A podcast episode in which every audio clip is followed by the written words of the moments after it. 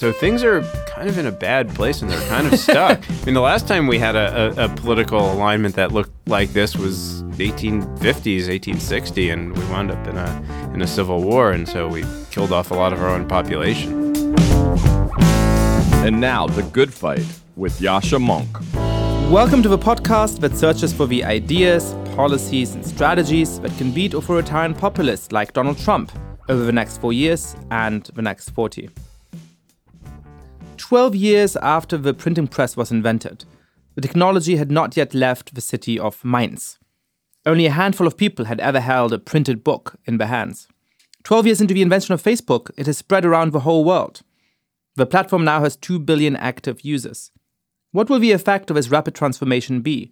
Can it help to explain the rise of populism? It's difficult to remember now, but five years ago, digital technology, and especially social media, were supposed to bring democracy to far flung countries and to deepen democratic institutions here at home. Breathless articles were celebrating the Twitter revolution in Egypt and Syria. Dictators were said to tremble in the face of Facebook. In the United States, authors like Clay Shirky celebrated Twitter and Facebook for giving ordinary people the power to organize without organizations. Today, the picture looks very different. A military junta is back in power in Egypt. Syria lies in tatters. And back home, social media is being blamed for echo chambers and the rise of fake news. So, is social media actually bad for democracy? No.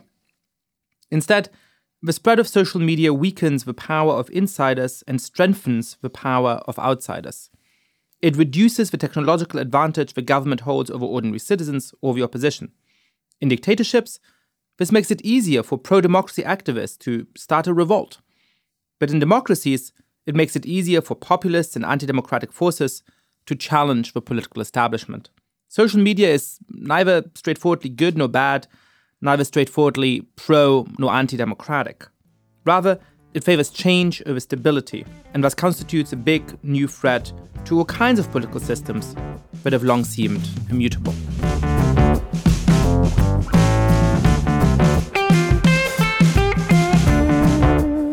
I'm thrilled that Lee Drutman is joining me in the studio today. Lee is a colleague of mine here at New America. He's a senior fellow in the Political Reform Program, a former congressional staffer. He's the author of The Business of America is Lobbying, which has won all kinds of fancy prizes from the American Political Science Association.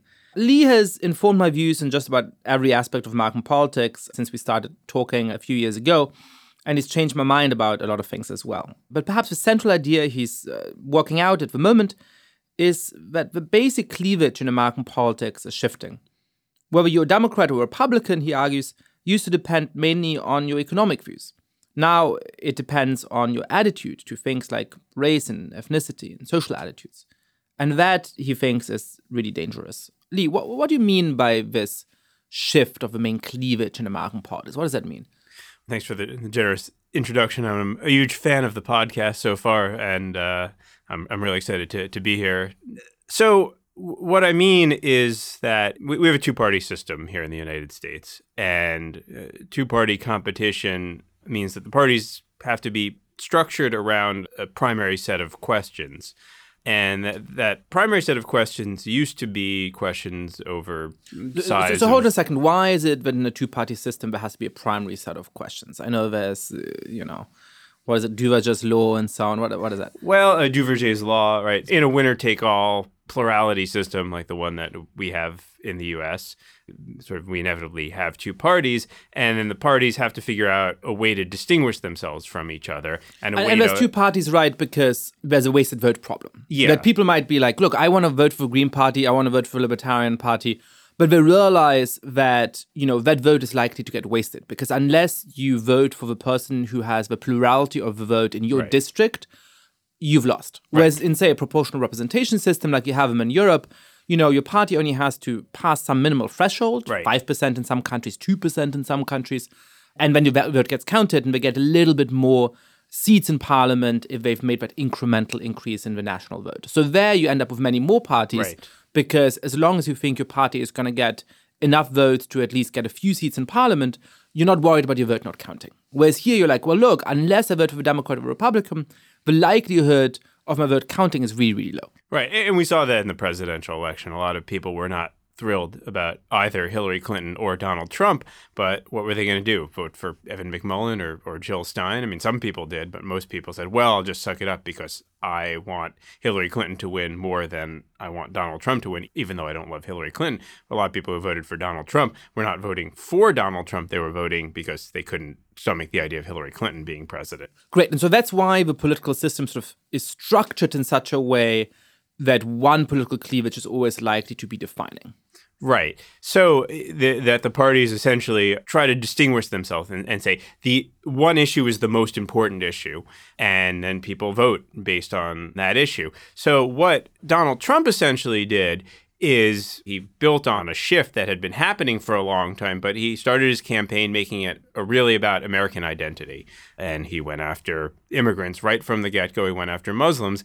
And what he did was for a set of voters who had voted, there's some number of, of Obama Trump voters. Now they had sort of been trending more more towards Republicans as uh, they, they're basically economically liberal, traditional labor left position, you know, support the welfare state, tax the rich, skeptical towards trade, but they're also socially conservative and somewhat uh, racially conservative, anti immigration. Now, there was a period of time when the parties were kind of split on this, particularly immigration, and more and more the Republican Party has become the, the anti immigration party, the, and that has kind of shifted the, the priorities among these voters, I, I might argue.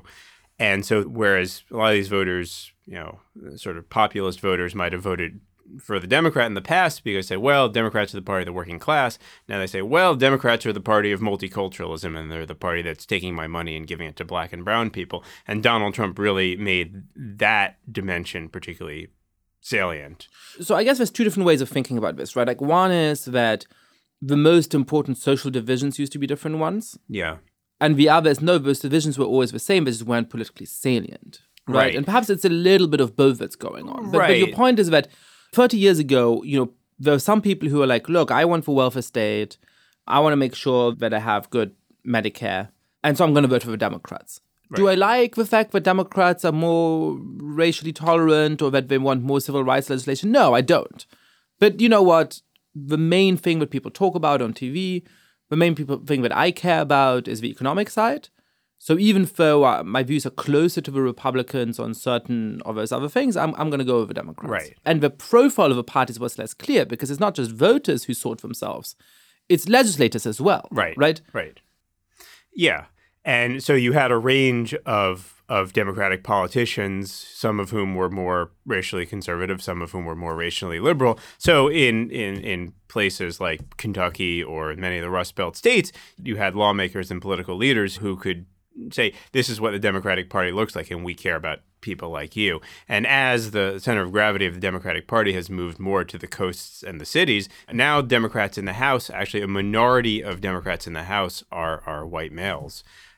So so the face of the party, Barack Obama becoming president, changes and people's view of what the Democratic Party stands for changes as well. I mean, th- this happened in the South much earlier, in that once the Democratic Party became the black party in the South, a lot of former white Democrats became Republicans for precisely that reason. And this, for uh, sort of racial identity and group identity, is a primary identity for a lot of people. And when those identities are primed, people try to figure out, well, what is the party for people like me? And so in the last decade, or we've had a black president for eight years prior to just a little bit ago. And that primed racial identity for some people. We've had a pretty sharp increase in immigration, particularly in a lot of places that were formerly just almost entirely homogenous. And that's raised the salience of immigration. And now we've had politicians who are talking about these issues. 10 years ago, immigration was it was sort of on the agenda, but it wasn't nearly as top of agenda as it is now. So when you go back 20 or 30 years ago, you're saying, look, some people were Democrats because they cared more for working class benefits Yeah. than for making it easier for business to do its job or repealing regulations, right? And that's what made them Democrats. And actually, on a bunch of social issues, very centrist, perhaps very even conservative. Yeah. But they sort of pushed that underground because the thing with structure politics was the economic bit. And now it's starting to be the other way around, where actually it's not really clear in certain ways where Democrats stand. There's a bunch of Democrats who are really, you know, fighting for a higher minimum wage. There's a bunch of Democrats who are actually very close to Wall Street. But the thing that makes them Democrats is their social attitudes, their attitudes about race, their attitudes about identity. And when you think about the most stark difference between Hillary Clinton and Donald Trump in the campaign, it was really about how do you talk about immigration? How Yeah. do you talk about who's an American? Yeah, and that is really what does it mean to be an American and who is America for? One of the interesting things about this this particular cleavage is that it is really a, a geographical cleavage in the cities and urban areas where highly educated whites and, and diverse people congregate.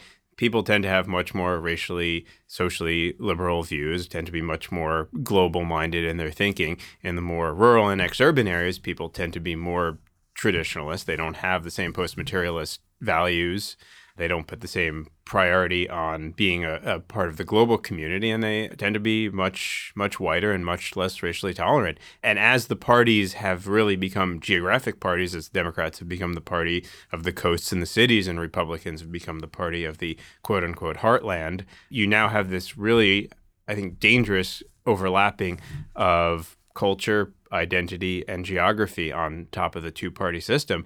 And that, So take me through why that's dangerous, right? Because I think a lot of Democrats or a lot of liberals listening to this might say, well, look, um, this is great. We've assembled a winning coalition. This past election, we didn't win for all kinds of reasons. You know, Hillary Clinton's baggage, perhaps she wasn't left enough, perhaps Russia, perhaps whatever.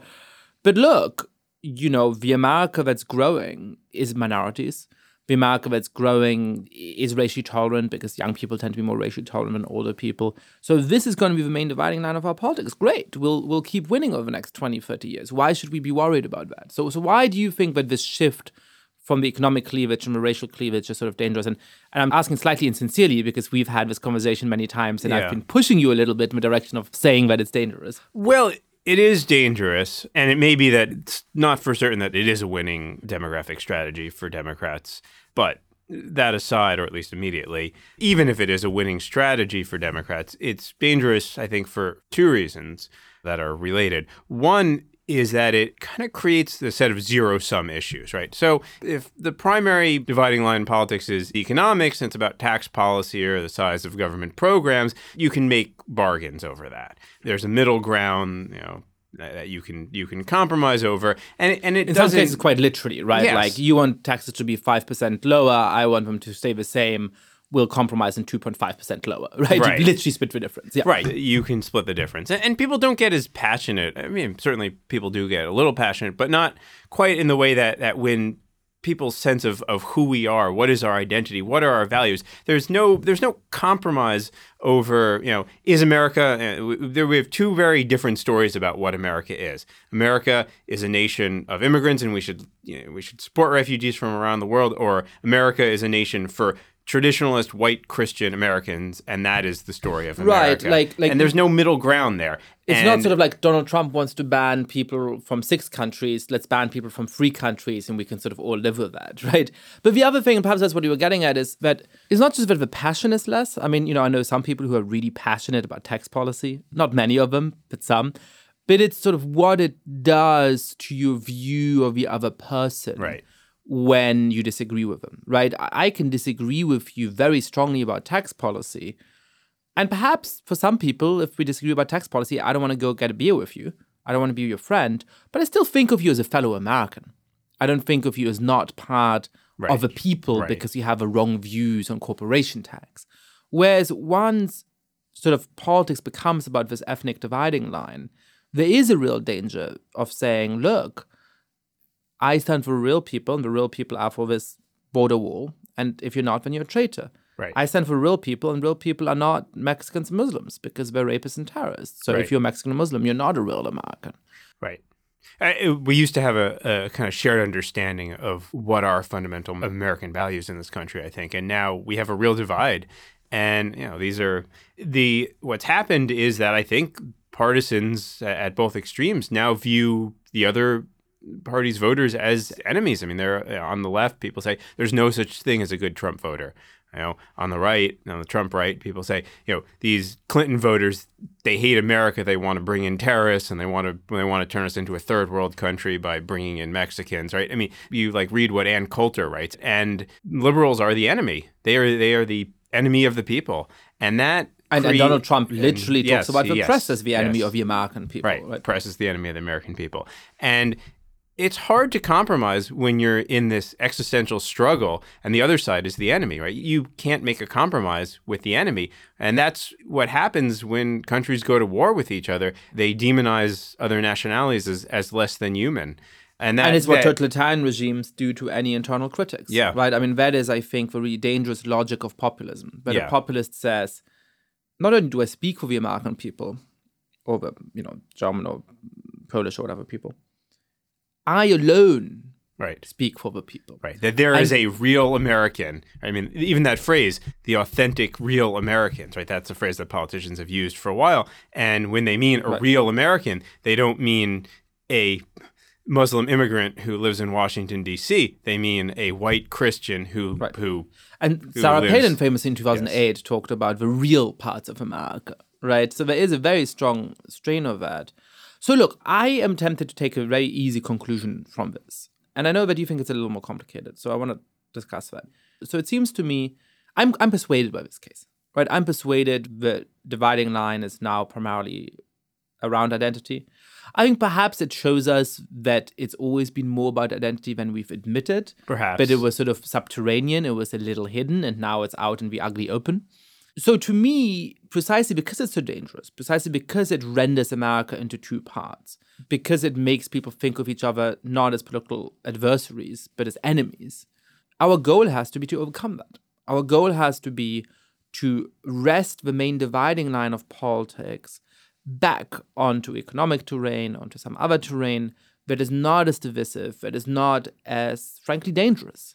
But how do you do that? And how do you do that without abandoning some of the issues that you care about? When you Right. have a president of the White House who calls Mexicans rapists and calls Muslims terrorists, you have to double down on your advocacy for those groups because you can't let them come to harm. But at the same time, if you do that, then you are actually entrenching this dividing line in American politics, which in the long run is really dangerous. So I don't know what to make of that. I don't know what to do with that. Yeah, well, it, it seems very challenging. You, you might say, well, we should have politics that's organized around economic issues, but there are there are challenges to doing that. I mean, one is that even economic issues people see through the lens of race and identity, and so even though Democrats might have been doing policies that we might think were, were actually good for the, the white working class in the Rust Belt, people there don't see it that way. Right. So people uh, with a more racially charged view of the world tend to disapprove of Obamacare in Right. greater numbers because they think that Obamacare is a handout to black people, essentially. Right, right. Poor, poor black and brown people. So I think a lot of it has to to do with the way in which we have this winner take all high stakes conflict, in which you know the parties for a long time have sought to demonize each other, and the you know, way Republicans have demonized Democrats is by increasingly by saying casting Democrats as the you know the party of not real Americans. So as long as we have this two party conflict with a with a very powerful strong presidency that is highly consequential, we're going to have a very contentious divide, right? I mean, it's really hard to, you know, unless some drastic event happens that, you know, somehow radically realigns the parties, we're not going to get to a new a new dividing line naturally. So then you think, well, so, So, you, what, so, what think, so you think for now we're stuck with with with, uh, with the ethnic dividing well, line? Unless nothing we, have do to move some, away from it. unless we have a new generation of incredibly enlightened Republican politicians who want to sort of take some some remarkable leadership that is at odds with the ways in which their base have been riled up to be anti-immigrant and feel like th- their whole sense of what it means to be an American is threatened. I mean, is uh, there some way in which the Donald Trump presidency might crash and burn that that would lead to that? Is there some Uh, way in which sort of mm-hmm. he might so come to personify the ways in which Republicans, frankly, for a while have more subtly played into racial dividing lines, but a way in which Donald Trump so comes to own that and fails so spectacularly that the post-Trump Republican Party would have to completely run from that? And that may be the case, but that still leaves probably a quarter to a third of, well, I don't know, maybe a quarter, 20% of the population who is going to hold those very extreme views because what we know is that most voters listen to what their political leaders say and then they internalize those those beliefs and for a long time i mean th- there was a tension in the republican party that there was sort of a sense of uh, there, there were dog whistles but it was not acceptable to say certain things and now donald trump has made it acceptable to say certain things, and Republicans. It's gone from being a dog whistle to an old man whistle. Yes, yes, exactly. So I think it's hard to see that happening, which is what makes me really nervous. You know, the, the solutions that I sort of come to are kind of more radical in that we need to move to some kind of multi-party system to create a kind of second dimension of conflict that would allow for compromise. And when you say come to a multi-party system, you mean reform the electoral system. Reform the electoral system. So things like multi-member districts, ranked choice voting, which got passed in Maine as a step in that direction. That's a pretty radical change, and neither of the two parties have a strong incentive to do that because uh, that would create a whole new system in which they would probably lose under. So I'm stuck. I mean, maybe we move towards more federalism, which drains some of the contentiousness out of national politics, but that creates a lot of problems around civil rights and issues and minority rights issues. So so things are things are kind of in a bad place and they're kind of stuck. I mean, the last time we had a political alignment that looked like this was 1850s, 1860, and we wound up in a in a civil war, and so we killed off a lot of our own population, and then we eventually, at some point later, kind of healed. But that's not an ideal solution. Wow, I've been joking a little bit in the last months that I used to be the most pessimistic person in the room, and now I no longer am. But I'm sort of speechless by that. Do you think that if the main dividing line of American politics remains what it is now for the next 30 years, something like civil war is a real prospect? Well, I think civil war is, is less likely because the divide in, in 1860, it was clearly North versus South, whereas now it's more urban versus rural. There's no clear geographic line on which that would be fought. But I think kind of a, a low level violence for a period of time is a real threat and a sort of delegitimization of national political institutions. Look, I agree with that this might be mistakes. Then, then let's think hard about whether or not we can move that line, right? I mean, so one way of moving the line is to diffuse identity as a dividing line. Yeah and we can talk about whether that's possible or not. And then the other thing is to ratchet up the economy as a dividing line, right? I mean, the salience, if there's basically competition between two different possible dividing lines in American politics, you can think of it as a competition between the two. And what's happened over the last 30 years in all kinds of ways is both that the racial dividing line has become bigger, and we can think about why that's been the case, but I think certainly in terms of, you know, when you look back at George H.W. Bush and Bill Clinton debating immigration in, in presidential debates, they have views, you know, that are quite similar to each right. other, right? And the economic views are, are more apart, and the economic views eight years earlier would have been even further apart between Democrats and Republicans, right?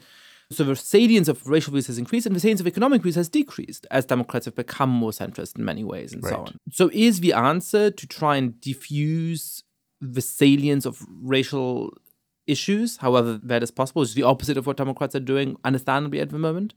But it's part of the answer also to try and really stake a new set of economic demands in a way that that becomes exciting to talk about, that becomes exciting to think about, and and people become passionate about those kinds of issues in a way that makes them sort themselves differently. Yeah, I, I think that's certainly one way to do it.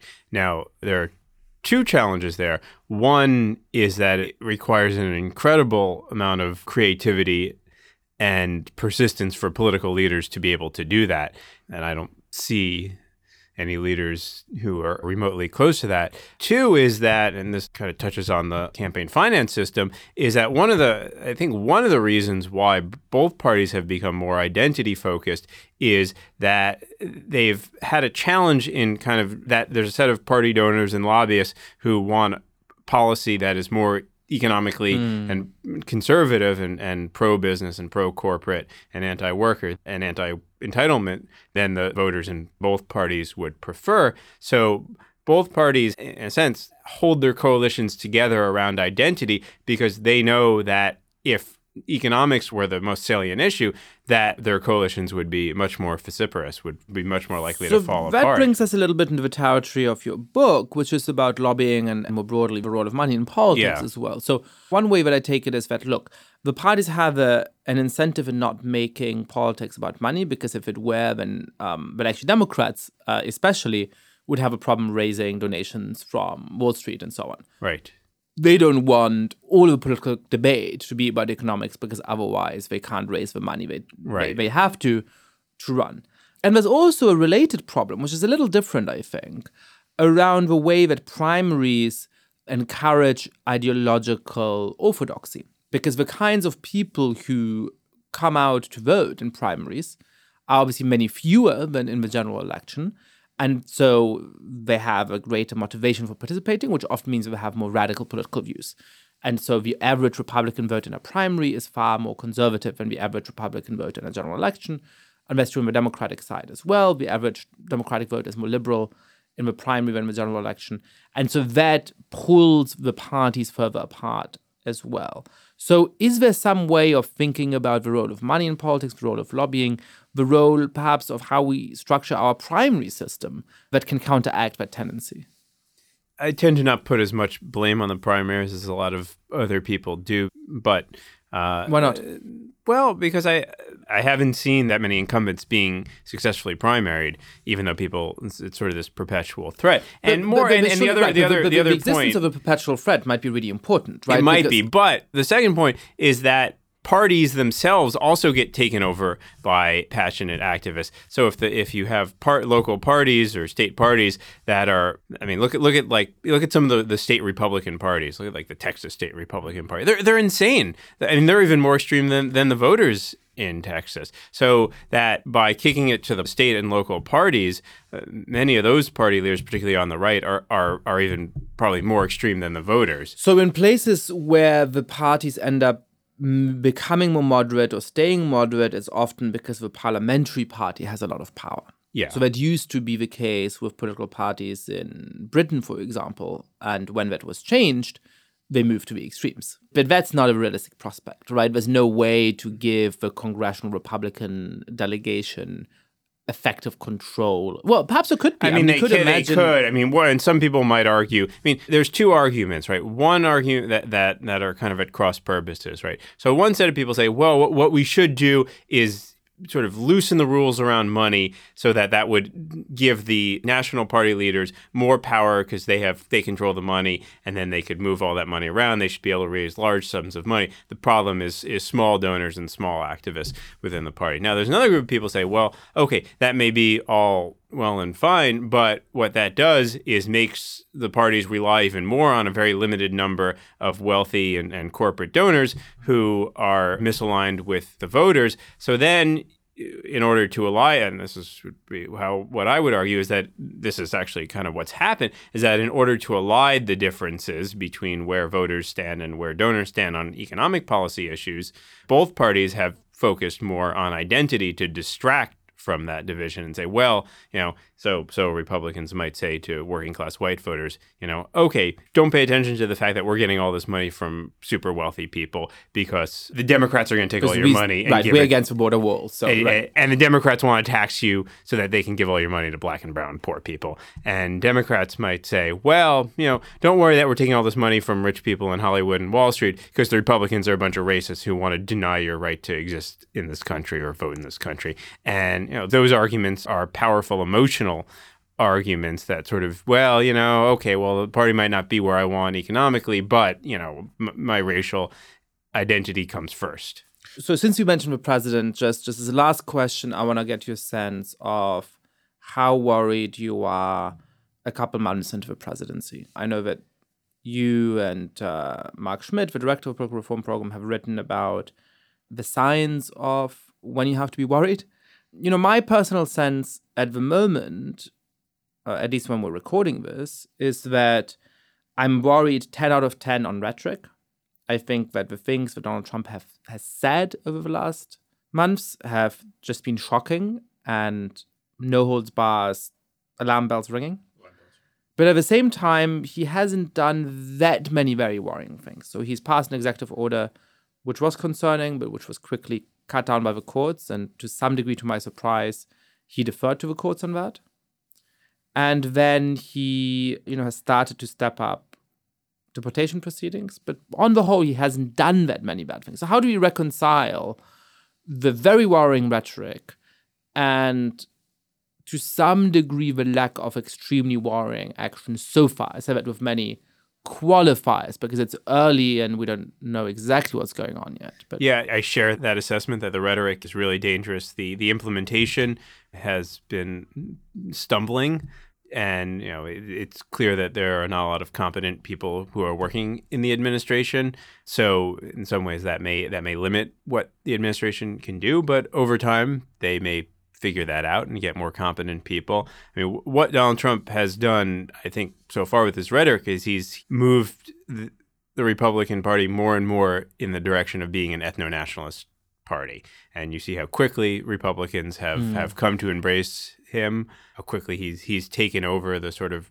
rhetorical apparatus of the party and the enemies that he's picked. He's demonized the press and undermined the, the sort of sense of any authoritative set of facts in American discourse. And he's also provoked the left to some, you know, kind of extreme positions on, on immigration in some cases. And he appears to be making immigration the central political conflict. And that is, you know, for, for reasons that we've discussed, that that is a really worrying thing. So there are, you know, there yeah. there are ways of thinking. There there are his actions, and there are then the second order effects of his actions. And if he kind of fails to do these things, then he has a set of enemies lined up. If he loses the next election, it's because illegal immigrants voted. If the economy goes downhill, it's because the courts prevented him from deporting enough immigrants. I think that's a really great insight. So it's sort of adding a third point. So I started out with the rhetoric has been really worrying action hasn't been that worrying yet, for deeply concerning in certain ways and ruining people's lives, but not concerning at a systemic stability level. But I think the third point, the more long term point, what you're adding to this is important, which is well, look, another thing that's happened is that he's managed to get a lot of congressional Republicans on his side and really cement this new dividing line in American politics. And you can already see in the approval that he has within Congress and so on that happening, the triumphant welcome to CPAC and other things. I, I think I agree with that. Lee, it's been a pleasure talking as always. Thank you so much, everybody, for listening to this episode of The Good Fight. Lots of listeners have been spreading the word about the show. If you too have been enjoying it, please be like them, rate the show on iTunes, tell your friends all about it, share it on Facebook or Twitter, stand by the water cooler all day, and talk to your colleagues about the good fight until they call HR. And finally, please mail suggestions for great guests or comments about the show to thegoodfight at newamerica.org. Thank you for listening to this podcast from New America. This recording carries a Creative Commons 4.0 international license. Thanks to Silent Partner for their song Chess Pieces. To learn more about New America, please visit newamerica.org.